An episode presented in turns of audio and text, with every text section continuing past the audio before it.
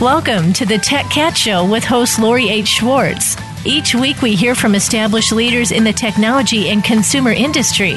Finding out the scoop should never be this much fun. Now, here is your host, Lori H. Schwartz.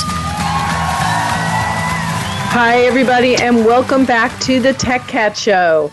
And this is a very exciting show because we're actually going to be kicking off about a three month series that is focused on a number of leading advisors who come from Silicon Valley as well as Hollywood, who are all involved with a really interesting festival that I'm helping to curate called the Infinity Festival, which is happening in early November in Hollywood. And it literally takes over a block in Hollywood where we have um, two and a half days almost of panels and exhibit halls and all sorts of other goodies. And sort of in a march to um, that event, um, I have the opportunity to interview a lot of the participants of that show, who are again are all leading advisors in this interesting collision between Silicon Valley and Hollywood. And so, our very first guest um, today, as part of this three month series, is Jonas Hudson, who is um, with Green Face Fence Consumer and Jonas is the is an entrepreneur. He's the co-founder of Greenfence Consumer, which provides blockchain solutions for grocery, consumer packaged goods, and entertainment companies. And blockchain is going to be a big discussion at the Infinity Festival, as it's a big discussion in a lot of um, business conversations right now. So let's have a big Tech Cat welcome the first Infinity Festival interview. Jonas Hudson, ladies and gentlemen.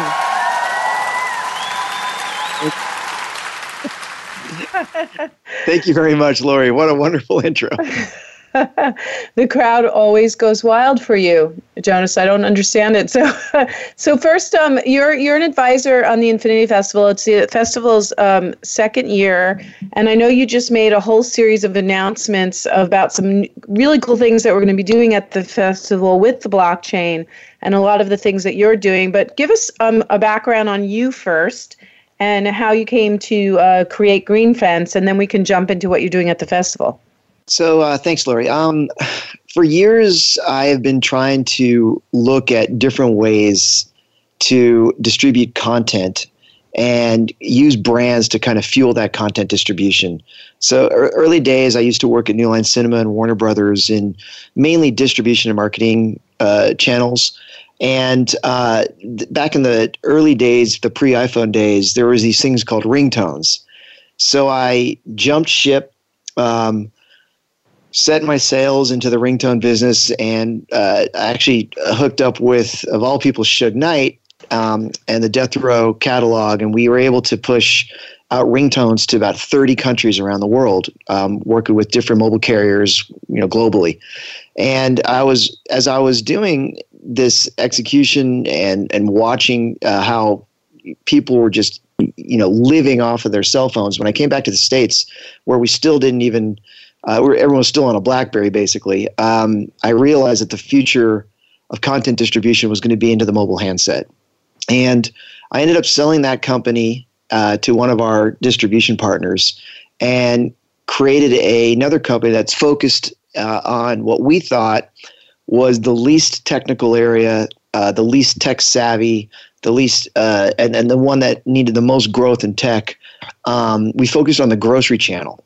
We saw it about six or seven years ago as a, as a space where it was being underused. There's, you know, obviously everyone has to eat. So you're looking at shoppers in and out of these uh, facilities at an average about two and a half times a week.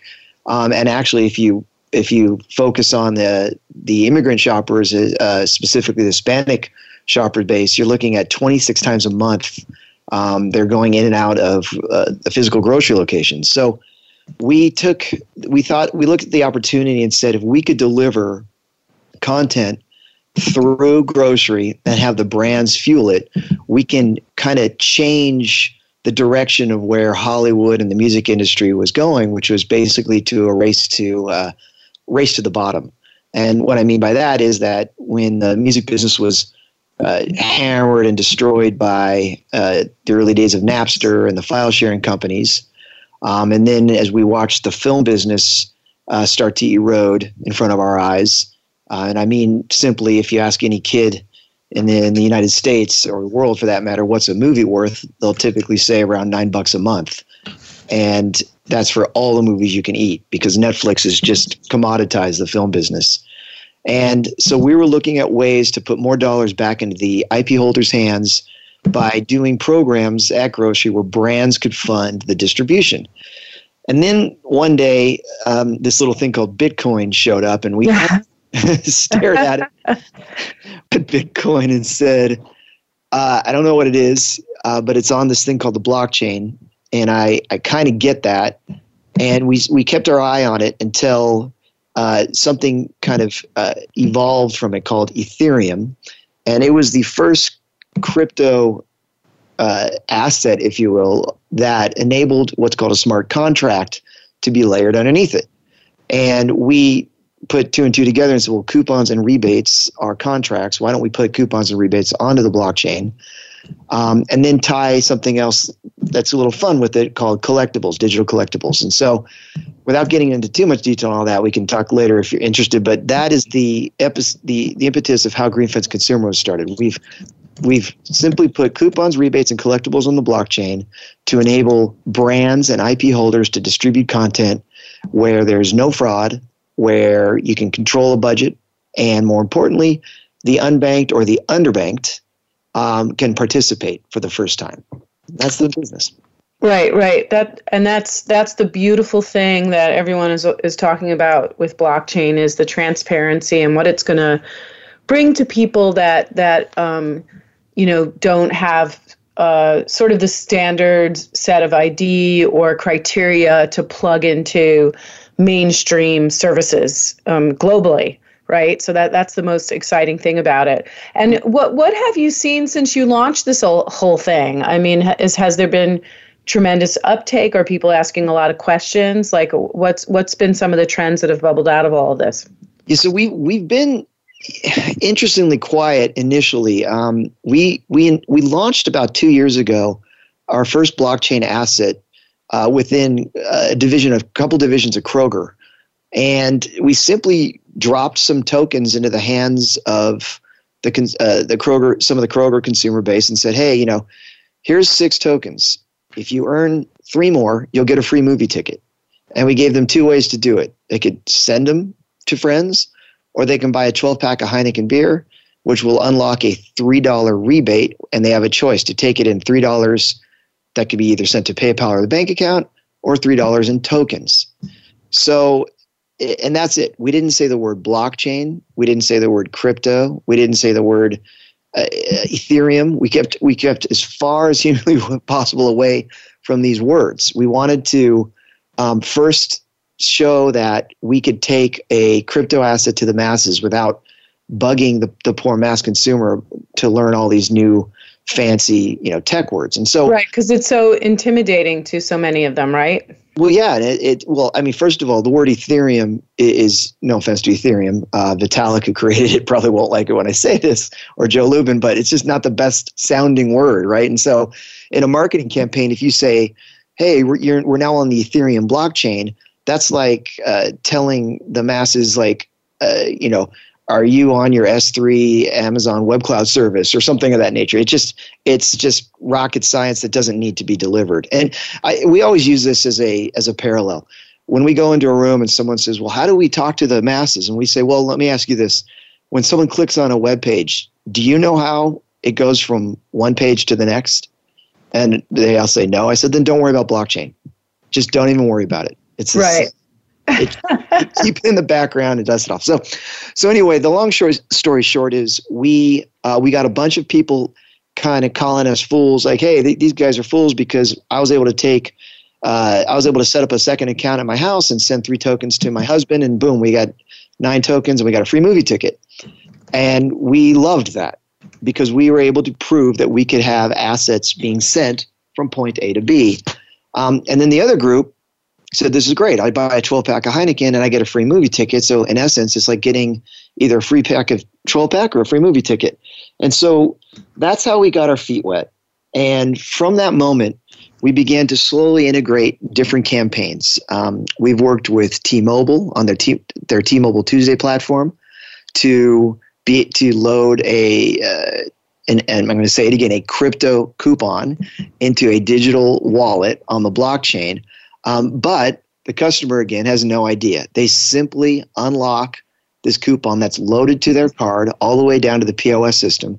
So when they walk in to pick up the item, it's it's as they check out, it's already uh, in their uh, in their POS basket, and they don't have to do any other extra steps. And that's the key here.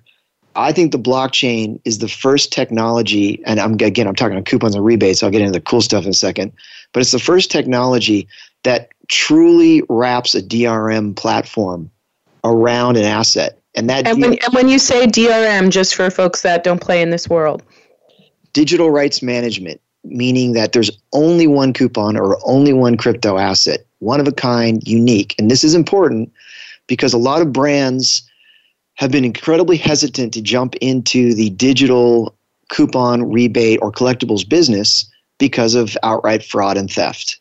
Uh, it's a billion plus problem right now in the United States, and worldwide it's even more so. Um, brands are just not only are they hesitant, but they're also scared because guessing what the fulfillment is going to be could be a budget buster. I mean, imagine being a shopper marketer and you're you're from Heineken and you've got uh, $200,000 to spend in the San Diego area, for example, and you launch a digital coupon and it does too well, and you end up spending $250,000. Well, you've just blown your budget, you potentially blown your bonus. So with crypto, you can stop a coupon in its tracks and really comfortably enable brands to execute. Which leads me into the collectible part, and that's kind of the fun part because coming from the studios and coming from the music business, we were always looking for a way to wrap digital rights management around content. And it's just, it's been impossible, obviously. Anybody can steal a movie, anybody can steal a track, and they can move on their merry way. But with crypto, if you can make a unique item, a unique asset, one of 10 or two of 10, you've now created value. You've also created scarcity. And between value and scarcity, you've got now what collectors want. And this isn't new. I mean, we we we basically benchmark this from the 25 years, or 30 years plus of video gamers. The gamers have been trading skins, trading weapons, buying guns, buying this, that, or the other, um, and paying you know uh, big uh, hefty prices, if you will, for it. I mean, if you look at Fortnite, um, even in my own household, people are building up uh, and selling uh, dance moves and whatnot. And and people that are above the age of thirty think it's insanity, but that's if they continue to think that way, they're going to lose out on what this trend is going to do. It's going to it's going to change the way um, digital assets are collected and traded, and the blockchain is is in, as far as I'm concerned the only thing that works in this in this space. And you're seeing because um, you mentioned all these customers you're seeing even an older demographic really be able to wrap their heads around this because I totally get this digital asset thing being natural to digital natives, so millennials and younger, but are you seeing Gen X and boomers and, and even traditionalists who are in their 70s wrap their heads around all of this? Yeah, I'll give you a good example. We were at Comic Con a couple uh, two weeks ago, and we worked. We work with um, Joe Dante, who's kind of a mentor and leader in the in the in the world of film. Obviously, movies movies like Piranha and The Howling and Gremlins and Innerspace and on and on and on. Um, Joe has legions of young directors and filmmakers that kind of follow his lead and look up to him as far as everything from what he's done in the past to what he's doing in the future. And at Comic Con, he launched a, a comic book series called American She Wolf that, as far as we're concerned, or as far as we know, is one of the first to be distributed via um, via the blockchain, launched at Comic Con, and you're looking at a, a subsect or a new genre of collectors that they've been they've been collecting, you know, physical items for years, but they've never been able to collect, for example, an asset in a video game if they don't play the game. So if you're playing World of Warcraft or you're playing uh, Skylanders, or you're playing anything for that matter, if you don't play the game, you can't collect the asset. And then more importantly, if you buy an asset from somebody that could be used in the game, you can't remove that asset. And so so unfortunately the the value of the assets are pegged into this kind of walled garden. But now with the blockchain, if you can start to export as, assets out, not only is it going to drive revenue and value for the video game makers because you've got assets collecting on the on the blockchain in a public space um, that'll generate more revenue for them, but you're getting new collectors, and so you're seeing for the first time these kind of non-millennial post or uh, old millennial? I don't know if old is a good word. How about gen xers? You're seeing gen xers um, uh, that are collectors for the first time really able to to collect in the digital space and and that is why the growth in the digital collectibles marketplace if you look at any stat or or read about uh, from any um, influencer they're going to tell you that the, the numbers are absolutely exploding right now and their projections growth are uh, are growing leaps and bounds. Huh. Uh, that that's kind of amazing, and and you don't have to do a lot of explaining and storytelling that you normally have to do with new tech rollouts because it's so sort of contextual to the behavior that's already happening. Yeah, and, and I'll tell you, there, I'll give you a couple case studies. Um, we we launched last year around this time um, with Fox and Marvel a Deadpool two uh, digital collectible series, and I have to give credit to Fox. They were they were they were definitely uh, learning as we were as we were working with them on exactly what the blockchain was and and how it's going to change the way assets are delivered and traded and so on and so forth. Um, so they they liked the concept of these smart contracts because it enabled us to be able to control the asset. And we were able to say, all right, well, let's give these away as promotional assets. And we'll put a contract underneath them that said that we're not allowed to trade them. Well, I'm sorry, we're not allowed to let, let users trade or sell those for a locked window of time. And so in the film space, uh, for years we've been windowing content. And especially in the promotion space, you typically have deals with the talent, with the actors, with I'm sorry, with the with with the managers and the lawyers and so on and so forth that this particular asset, be it a poster, a DVD, even a theatrical 35 millimeter print, um, all have different windowed um, uh, contracts that are kind of layered under them. So if you could take that same module and put it into what's called a smart contract and say, okay, this asset can't be traded for six months or can't be sold for nine months you have just made the film partners and film companies and IP brand holders incredibly happy because they can now have control over these assets. And tech has never allowed this until the blockchain.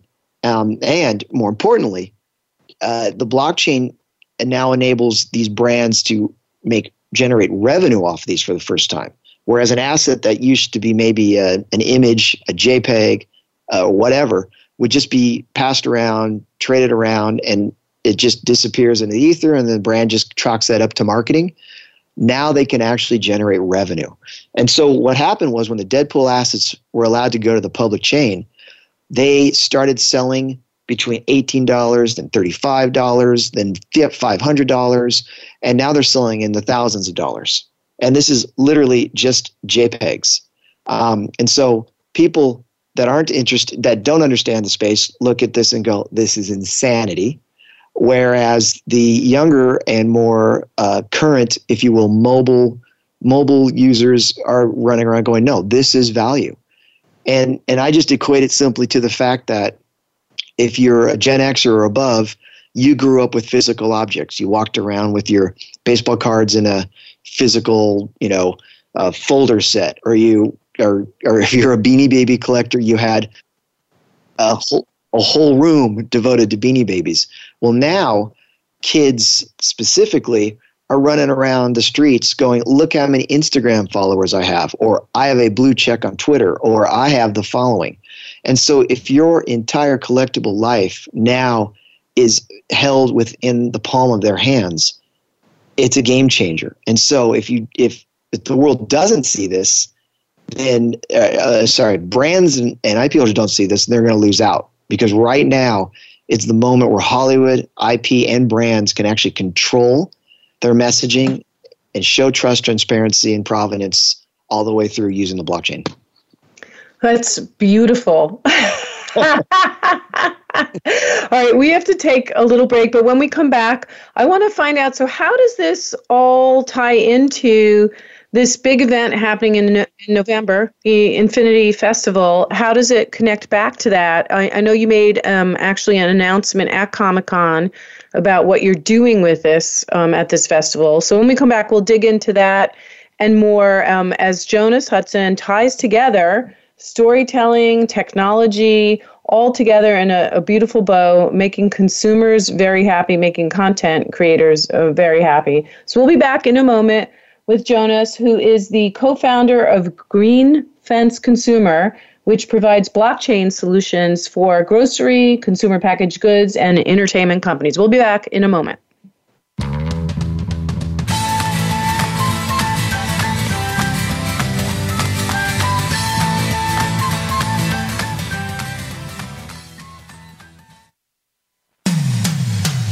Comes to business, you'll find the experts here. Voice America Business Network.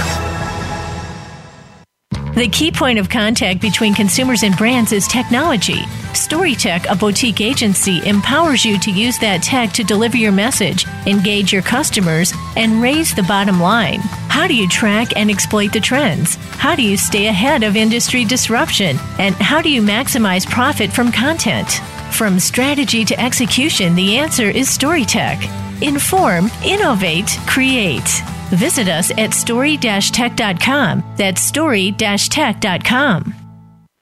Do you need directions to solid financial future? If so, the Money Answer Show with Jordan Goodman will provide you with a roadmap to making smart money decisions in every area of your personal finances. Join Jordan every Monday at 12 p.m. Pacific Standard Time, 3 p.m. Eastern for the Money Answer Show on the Voice America Business Channel. Learn how and where to get the best deals on mortgages, cars, and insurance. Find out the best ways to save for college and retirement. Get out of debt, improve your credit rating, and save on your taxes. The Money Answer Show with Jordan Goodman will provide you with great tips on investment opportunities in real estate, stocks, annuities, and other investment vehicles. That's the Money Answer Show with Jordan Goodman on the Voice America Business Channel every Monday at 12 p.m. Pacific Standard Time.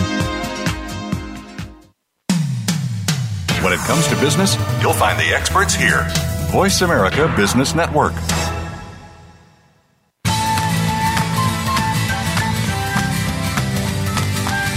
This is the Tech Cat Show with Lori H. Schwartz. If you want to find out more about our show or to leave a comment or question, send an email to Lori at techcat.tv. That's Lori at techcat.tv.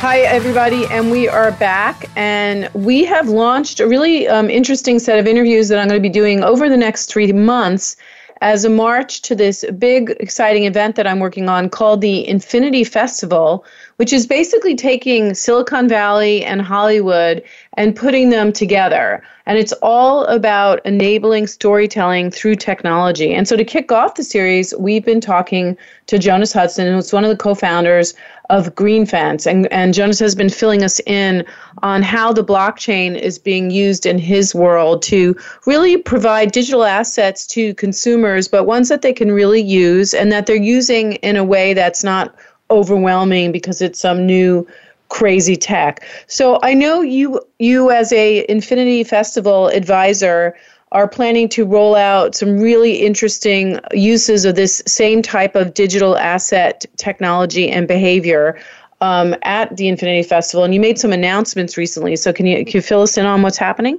Yeah. So uh, the Infinity Festival, first off, has been uh, a great platform, not just for my company, but for just all the partners involved. Uh, you've got Mark and Nick, the founders of the of the the festival, have put together a pretty eclectic group. I mean, you've got your your you know your Dells and your Intels and your Mastercards and Amazons all mixed with the studios and unique brand holders. So it's it's it's a great place to like get a lot of work done, if you will, in in a short period of time because you got everybody that you need to talk to right in the same area for for 48 72 hours.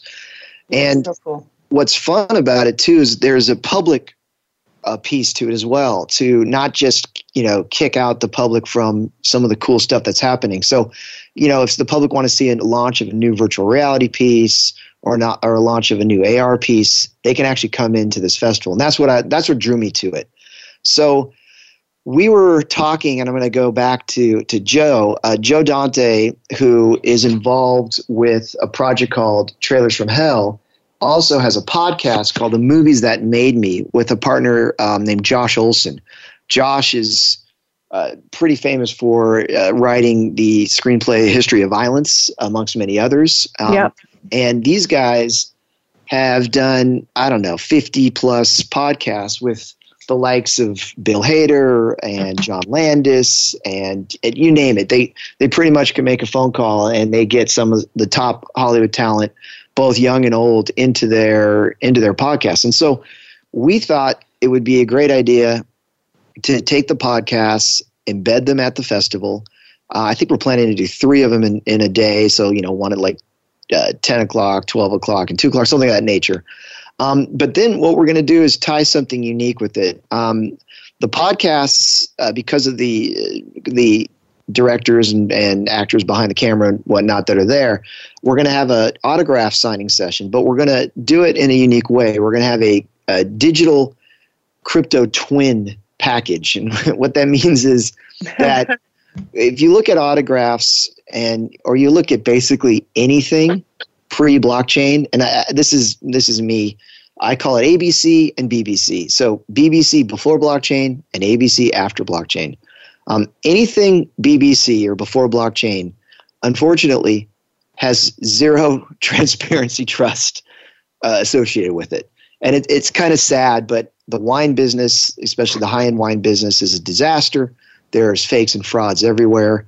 Uh, there's reports that the stuff that trades on eBay, uh, you're looking at 60 to 70 percent of it's fraudulent. Um, I mean, they even think the Mona Lisa that you that everyone flood, you know goes to every time that they're in Paris may or may not be the actual right one. They might have the real one buried in the chamber. So you just don't know. And the reason why is because there's they've never put these physical assets tied to a smart contract onto the chain. And so what we're doing is we're going to have autograph sessions where people will have a a very simple wallet you know, on their handset and for example joe dante would have a wallet and so when he signs an autograph and hands it there will also be a crypto signature that goes with it and that physical item and that crypto signature are kind of married to each other um, and and i don't want to get into too much detail but it's not what we call stickers on boxes. It's not like we're putting a QR code on it. It's not like we're putting a sticker verification on it because at the end of the day, that doesn't work. It's fraud written. Um, and, and people always complain about that and say, well, what do you mean? You know, you put that on this and it's tied to the digital. And I always say, yeah. So the mobster that takes the box of tomatoes at the port decides to change the QR code to benefit him. Do you think that there's going to be, I mean, it's easy to do, right? And so the only way to have a crypto twin in the physical space is to have trust and transparency starting directly from the IP rights holder. And so the Infinity Festival will be the kickoff to this. They will be, again, uh, as far as I know, um, the first place where you're going to be able to get your your digital crypto twin, um, and it'll be just a great, fun experience, not just for the the business side of the the festival, but also for the consumers off the street who can walk in and legitimately collect something of value and be able to then sell it down the road. And one last note to this, and why this is, I, I think, incredibly important. What we do with these smart contracts is we enable the IP holder to generate revenue beyond the first sale. And that is rarely, if ever, happened in Hollywood. So imagine the asset being traded from when Joe hands it to the first user, so Joe being generation zero and that next user being generation one, if that user determines to sell it to somebody else for, say, $100, a piece of that revenue will go back to Joe in perpetuity every time huh. it's sold. So, That's so cool. So, so it, it encourages content creators to want to be involved because they're protected and not just that i remember working at warner brothers where i would i would be told hey can you go down to the the dreaded archives which was covered with spider webs and you name it to pull out you know a, a black and white of caddyshack or or a, a film poster of 2001 or whatever it is. These beautiful historical objects rarely have been uh, uh, kind of organized and put together because typically a studio never generated money on this. They would typically bring in an intern or bring in a consulting company that would explain to them, hey, this is how we're going to digitize your assets, this is how we're going to manage them, this is where we're going to put them. It sounds all good until there's like, well, here's your price, and the studios are like, uh, we don't we don't have a budget for that. We'll put our intern on it. Then the intern gets another job, and next thing you know, you've got silos in the studios, you know, theatricals over here and home videos over here and music's over here. And they might have started these little categorizations, but never finished them. And I guess one of the tragedies that you'll, you'll, you're, that's that we're all being made aware of right now is when the the stage in at Universal just burned down a couple years back, and we are just now learning the masters that were in there that were probably not even properly cataloged, but now are get their Universal's getting sued for because no one spent the time to do it correctly. And so now, if you can put a revenue model behind it, everything changes. And now we, as a as a as a film historian group, as a collectors group, as a as a the ability to generate revenue, whatever you want to call it, there is now reasons for every person in the ecosystem and every uh, member the, or part of the company to get this done. And it's all due to the blockchain providing provenance, trust, and transparency. Huh. So, um, what I like about this also, because this is um, s- sort of setting up this conversation that we're going to be happening at the, having at the festival, which is, you know, enabling um, the industry to move forward through technology and not just like the back end, but the consumer experience as well. And so, do you see other trends under this banner of uh, storytelling being enabled by technology that will be so sort of tied into the Infinity Festival? Also, also happening, rolling out over the next six months. Like, just as someone who's watching all of this happen, what are some of the other technology trends that you see that are really going to be impacting storytelling? So with with the festival itself, I think that I think the biggest trend, and I, I still can't put my finger on exactly how dangerous or how amazing it's going to be um, for for the world of storytelling. It's it's artificial intelligence, and when AI is improperly used, you're getting deep fakes and you're getting uh, just things that shouldn't occur, right? With tech, um, you can you can really abuse it.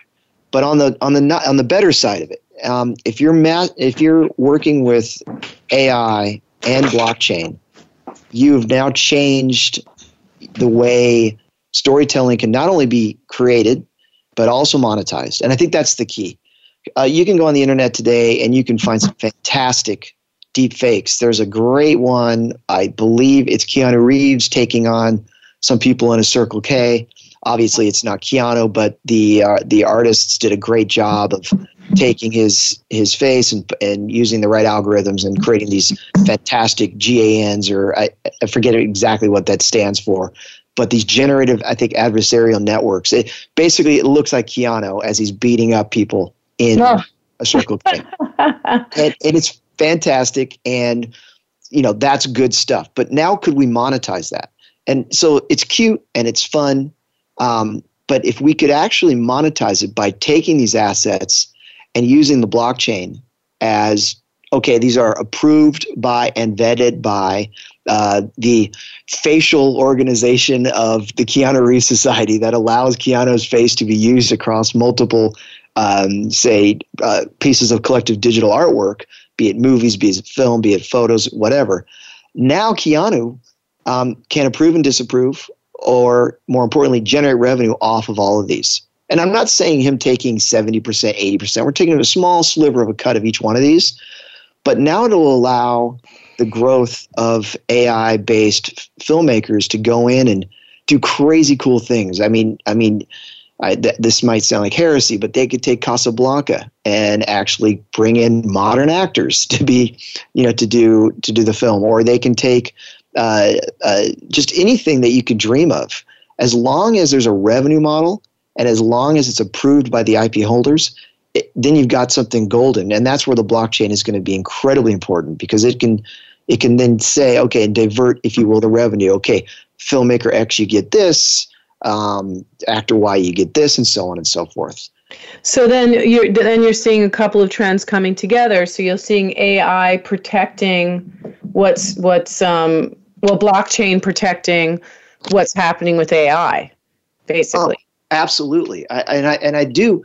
I, I also think it's important. Now let's let's take let's take the other side of this coin. Let's take the dark side. So you've got a uh, Barack Obama fake news, deep fake being reported on, or you've got uh, Trump fake news, deep fake being pushed out in the marketplace, talking about the next election. Now, again, it, on the hands of the dark uh, dark web and, and deep fake and, and all that stuff, yeah, this is some dangerous stuff. You know, you can change voters' opinions. You can, ch- you know, you can really pull a fast one over the, the world, right? But if you can apply blockchain technology to it and enable um, these digital pixels to have a beginning where it comes from a certified or trusted entity, then deep fakes won't work. And what I mean by that is if I am watching a uh, something that I go, you know, I'm not sure if this is true or not, and I can tap onto that image or I can I can take a look at what what's kind of behind it and follow the blockchain to where the original source came from. And if that source came from an entity that I trusted, I'm going to go left and right here. If you love CNN or if you love Fox News, as long as you can see that it came from the place that you wanted it to come from, great. But if you click on that image and there is no real source, maybe some random source that came from Moscow, Bakersfield, Beijing, or you know Honduras, right? Right. Just made up from some some some kid or some group that didn't want to be known. Well, instantly that video has no value. So uh, what we've done, we've we've actually put a little little teeny logo on the stuff we do when we work with Heineken, Pepsi, Fox, Sony, you name it. We put a little GFT logo, and it stands for it's really boring: governance and foundational trust. And all GFT means is we're trying to show that, hey, consumer, if you click on this, it will show you where this came from, where it originated from. And so I think that the Infinity Festival is a perfect place to get brands, IP holders, and so on and so forth together to learn as much as they can and understand that for the good or the bad of the IP, the blockchain will re- be able to represent or misrepresent where that content came from. And I, I like to say this in Hollywood. It's the I think it's the first time Hollywood has a shot at not being overrun and taken out by technology. And, and I and I use this in my meetings a lot. I, I I point to case in point the Napsters and say, you know, Napster destroyed you, ruined you, and, and film business was destroyed by commoditizing of film. It's because Hollywood never took that first step forward. But with with the blockchain, there is a immutable trust. There is a, a foundation of provenance. There's transparency. So if the studios can get together, which ha, ha, ha, may or may not work, together and say, yeah, we get it. We'll run nodes. We'll manage our nodes or have companies, partners help manage our nodes so that when our content's distributed, the end user can trust that this came from us. And I think that it's it's it's great because now you've got consumers walking around going, I know where it came from. Whether or not it's something I believe or not believe in, at least it came from a legitimate source that I can then that I can then at least choose to follow or not to follow. And so AI to me is an absolutely wonderful slash scary uh, piece of the future of Hollywood. And if Hollywood can marry that with trust and transparency using blockchain technology, then you got you've got a really strong future for you know for content. Um, and I think again, I'll go back to the Infinity Festival on this. I think that the partners, both tech and IP, are going to be really interesting to hear. You know what their takes are on it, how they're using the technology, and so it should be exciting. Well, I mean, that's such a great uh, and positive uh, layout of what could happen with all of this coming together. Um, and do you see this rolling out also for journalism? Because so much of what Facebook, say, is struggling with right now, you know, is the disintermediation of sort of the truth. no, you nailed it. You, you Facebook Facebook jumped into this Libra coin. Um, it's I don't I don't want to bash Facebook because they're they're doing just fine without me. But I think if they if if their focus could be more on blockchain for trust as about as a, as as opposed to blockchain for how do we make more money, then their fake news, if you will, changes into hey because I'm I'm but personally I'm a fan of you know free speech. Put out whatever you want. You know what I mean? Let let the uh, let the world figure it out. But I'd like to know who put it out. That you know, I think that's a fair assessment. Or not, or I'd like to know who is hiding behind some curtain that put it out. And right, because so, that that would take care of all this Russian meddling stuff too, right? Because we'd know. We well, we we know what we we would know what you don't know, meaning that if some fraud or some some fake news outlet or uh, Russian whatever it is puts something out, if the blockchain doesn't point to an origination point, then then the whole thing's uh, bogus at that point, or at least for me as a reader.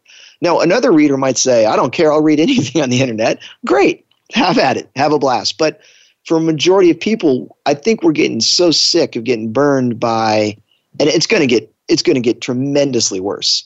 I mean, it, it, just search on the internet right now, good deep fakes or good GANs, and you are going to see you're going to see things that you just don't want to see, especially especially in the in this porn space and places like that. So if you can take journalism and apply everything I just said to video, which can be done incredibly easy, uh, you've got a, a, a place where I think Facebook should start off at and say, hey, you want to read stuff? Click here and you can see where that thing actually came from. And that will that will be a game changer. And I, I, hope they do it. And i hope it's not just facebook. I think twitter should. I think i think they all should. And i'm not saying i don't i don't like the idea of a police state. I, I like i like the idea of anonymous people posting stuff. That's that's what makes you know america great. That's what makes freedom of speech great. I just think that we as the person reading it now should say yeah I, not only do i'm happy you posted that i'd like to know where that came from and if they can't right. prove where it came from, then then it's up to us to say, ah, that's fraud. Yeah, I mean, I, I love that too because that's like, um, is this a Meritage or isn't it? You know what I mean? Like, is this champagne? What is this? Right. So, you know, go through the process of having to make sure it's real, have that stamp or whatever it is, and, and then we can all feel comfortable engaging so we all know where we stand.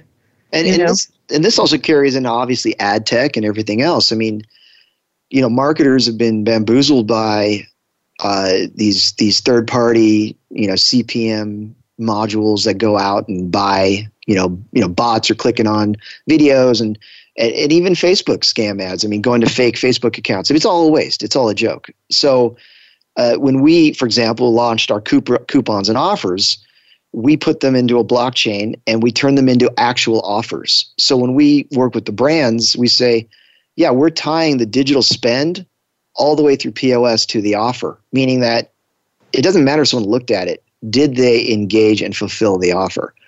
That concept should be through everything we just talked about, right? It should be through uh, journalism, right? So, did the writer actually write it? Did it come from the news entity? And was it read? Right? Was it was it fulfilled by someone on the chain? If you can put put point A to uh, A to Z on the blockchain from if it's an ad, if it's a journalistic approach, if it's a video, if it's a digital collectible, if it's a coupon or rebate, whatever, then you've got uh, a game changer. And I, I again, I can't I can't find another technology that's and the, the funny part about blockchain is it's so simple. That's the greatest part. It is it's open source. It's just based on trust, transparency. That's it. Well, you've sold me. Um, Because um, we we talked so much last year and the year before to folks you know involved with crypto, and not really on the block, you know, not specifically about blockchain, but about cryptocurrency in a variety of formats. Since that was like so hyped in the last year or two, so it's so nice to you know talk about how this is going to really be used to improve our world and not just a quick way to make money or some new economic scheme, but literally, you know, a whole new um, way to create transparent exchange um, in a, in a way that makes everyone comfortable, right? Yep. yep. And it's and it's not overly complex. It just isn't. No, it just it's just the the the I think that the the, the good and the bad of the blockchain is the following. The the the geeks that created the blockchain were genius because they they're the true libertarians. They saw the fall of the banking economies in in, in 28. They said uh, we we can't have this anymore. We got to change the system. We got to be trust. You know, we got to manage trust, transparency through everything we do. Um, the that's great. And the but the problem with the new technology is if you stay too, and I, I say too geeky, if you will, then you start creating products that don't have a market. And so what was happening and still happening in this minute is products are being launched, sometimes with major brands attached, but are too complicated. They're just dysfunctional in nature for the masses. And that's mainly why currently today there's only about 45 million global active crypto wallets in the, in the world, which is like 0.01% of the planet uses these things. And all the crypto people still go, well, it's you know, it's doing great. You know, we're one of the fastest growing technologies, blah blah blah, faster than the internet. They would be much faster if they would simply focus on what the masses need to use it for, and do all these little side uh, projects in, in the back, and and kind of build that out. It it reminds me a little bit of virtual reality, where VR went jumped the jumped the shark, if you will, went too deep into uh, you know big, massive, expensive, heavy headsets, and then they tried to push it instantly on the consumers, and the consumers were like they weren't ready for it. Right. Um, crypto did the wrong thing by going into what you just talked about, tokens and money and blah blah blah. Instead of saying, "Wait a minute, there's real world use cases for this. We can put people on the blockchain. They don't even need to know they're on the blockchain." And we can really start to change things. And it's so funny that you say that because um, I rarely do an interview where I have no idea what the other person is talking about. And I mean, it's very rare. I can usually understand mostly everything. and I had quite a few cryptocurrency conversations where I just had no idea what the other person was talking about. It was just so deep in the weeds so quickly that it was really hard. And you're right, it just is a turnoff um, to, to making anything grow. So you're going to be at the Infinity Festival. I, I think Voice America is going to be there as well, and ho- hopefully um, they'll be producing Joe Dante's um, uh, podcast that will be there. And then you're going to be doing some sessions as well. Can you quickly tell us with the remaining um, minutes what some of those conversations are going to be? Yeah, I think our goal is simply to educate Hollywood and remove the fear that the blockchain is where illegal drugs and uh, hidden money and tax evasion occurs, right?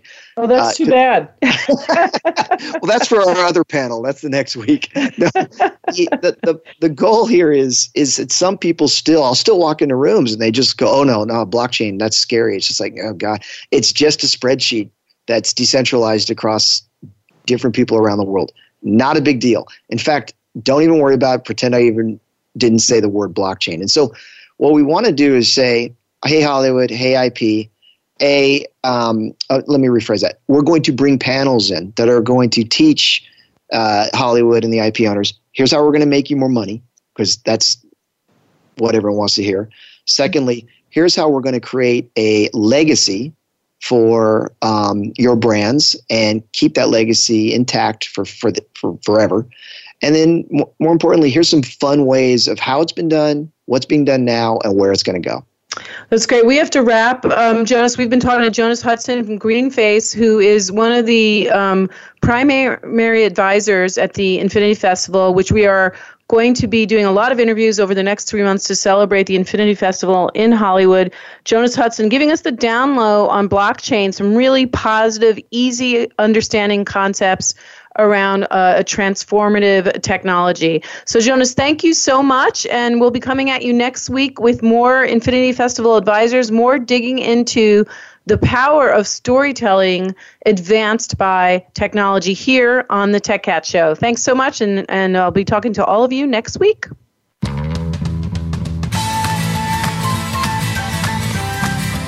Thanks so much for listening to the Tech Cat Show. Please join Lori H. Schwartz again for another great program next Wednesday at 4 p.m. Eastern Time, 1 p.m. Pacific Time on the Voice America Business Channel and syndicated to the Voice America Women's Channel.